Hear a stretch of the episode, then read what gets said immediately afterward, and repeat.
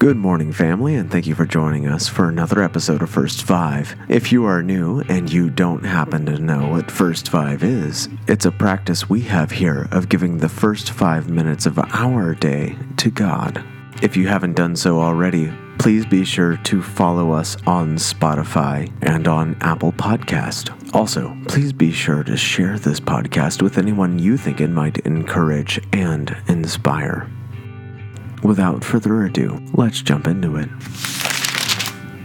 Our scripture for today comes to us from the book of Joshua, picking up in verse 1 of chapter 22, and I'll be reading to you today from the English Standard Version. At that time, Joshua summoned the Reubenites and the Gadites and the half tribe of Manasseh, and said to them, You have kept all that Moses, the servant of the Lord, commanded you, and have obeyed my voice in all that I have commanded you. You have not forsaken your brothers these many days down to this day, but have been careful to keep the charge of the Lord your God. And now the Lord your God has given you rest to your brothers, and as he promised them. Therefore turn and go to your tents in the land where your possession lies, which Moses, the servant of the Lord, gave you on the other side of the Jordan. Only be very careful to observe the commandment of the law that Moses, the servant of the Lord, commanded you to love the Lord your God and walk in all his ways, and to keep his commandments, and to cling to him and serve him with all your heart and with all your soul. So Joshua blessed them and sent them away, and they went to their tents. Now, the one half tribe of Manasseh, Moses had given possession in Bashan, but the other half Joshua had given possession beside their brothers in the land west of the Jordan. And when Joshua sent them away to their homes and blessed them, he said, Go back to your tents with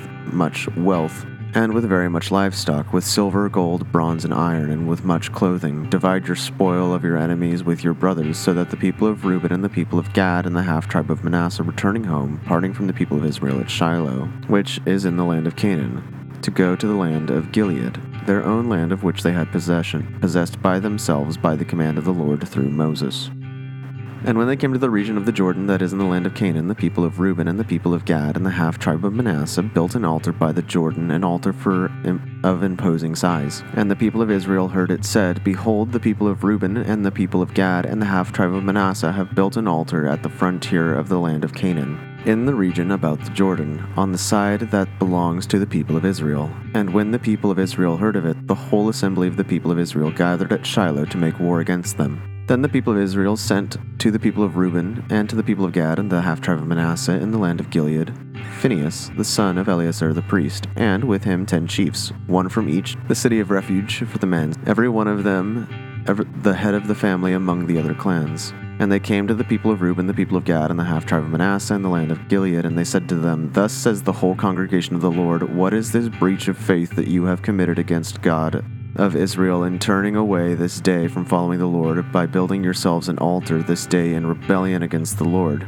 Have we not had enough of this sin at Peor, from which even yet we have not cleansed ourselves, and for which there came a plague upon the congregation of the Lord, that you too must turn away this day from the following the Lord. And if you too rebel against the Lord today, then tomorrow he will be angry with the whole congregation of Israel. But now, if the land of your possession is unclean, pass over into the Lord's land where the Lord's tabernacle stands, and take for yourselves a possession among us. Only do not rebel against the Lord, or make us rebels by building yourselves an altar on the other than the altar of the Lord our God. Did not Achan the son of Zerah, break the faith in this matter of devoted things, and the wrath fell upon the congregation of Israel, and he d- and he did not perish alone for his iniquity. Then the people of Reuben, the people of Gad, and the half tribe of Manasseh said in answer to the heads of the people of Israel, Mighty One, God the Lord, the Mighty One, God the Lord, He knows, and let Israel itself know if it was in rebellion or in breach of faith against the Lord, do not spare us today for building an altar to turn away from following the Lord. Or if we did so to offer burnt offerings or grain offerings or peace offerings on it, may the Lord himself take vengeance.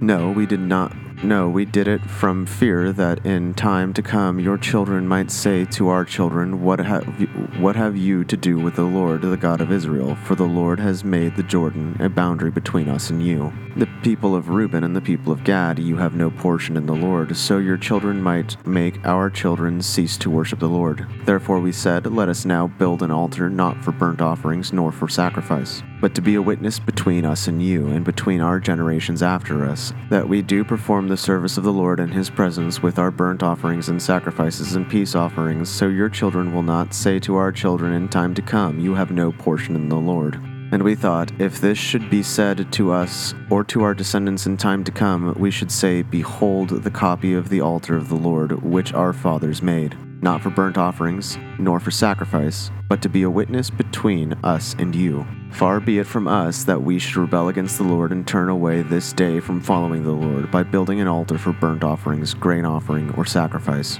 other than the altar of the Lord our God that stands before his tabernacle. When Phinehas the priest and the chiefs of the congregation, the heads of the family of Israel who were with him, heard the words that the people of Reuben and the people of Gad and the people of Manasseh spoke, it was good in their eyes. And Phinehas the son of Eleazar the priest said to the people of Reuben and to the people of Gad and to the people of Manasseh, Today we know that the Lord is in our midst, because you have not committed this breach of faith against the Lord. Now you have delivered the people of Israel from the hand of our Lord. Then Phinehas the son of Eleazar the priest and his chiefs returned from the people of Reuben and the people of Gad and in the land of Gilead and the land of Canaan to the people of Israel and brought word back to them. And the report was good in the eyes of the people of Israel. And the people of Israel blessed God and spoke no more of making war against them to destroy the land where the people of Reuben, the people of Gad, were settled. The people of Reuben and the people of Gad called the altar Witness, for, they said, it is a witness between us that the Lord is God. Let's pray. Lord, we're thankful that you are a peacemaker, and you have a share of blessing for each of those who call upon your mighty name. Help us to remember to call on your mighty name daily. In Jesus' name, amen. This has been your host, Pastor Brody Hart. Thank you so much for joining me once again for another episode of First Five. I can't wait to meet with you again tomorrow morning when I see you at the sunrise. God bless you.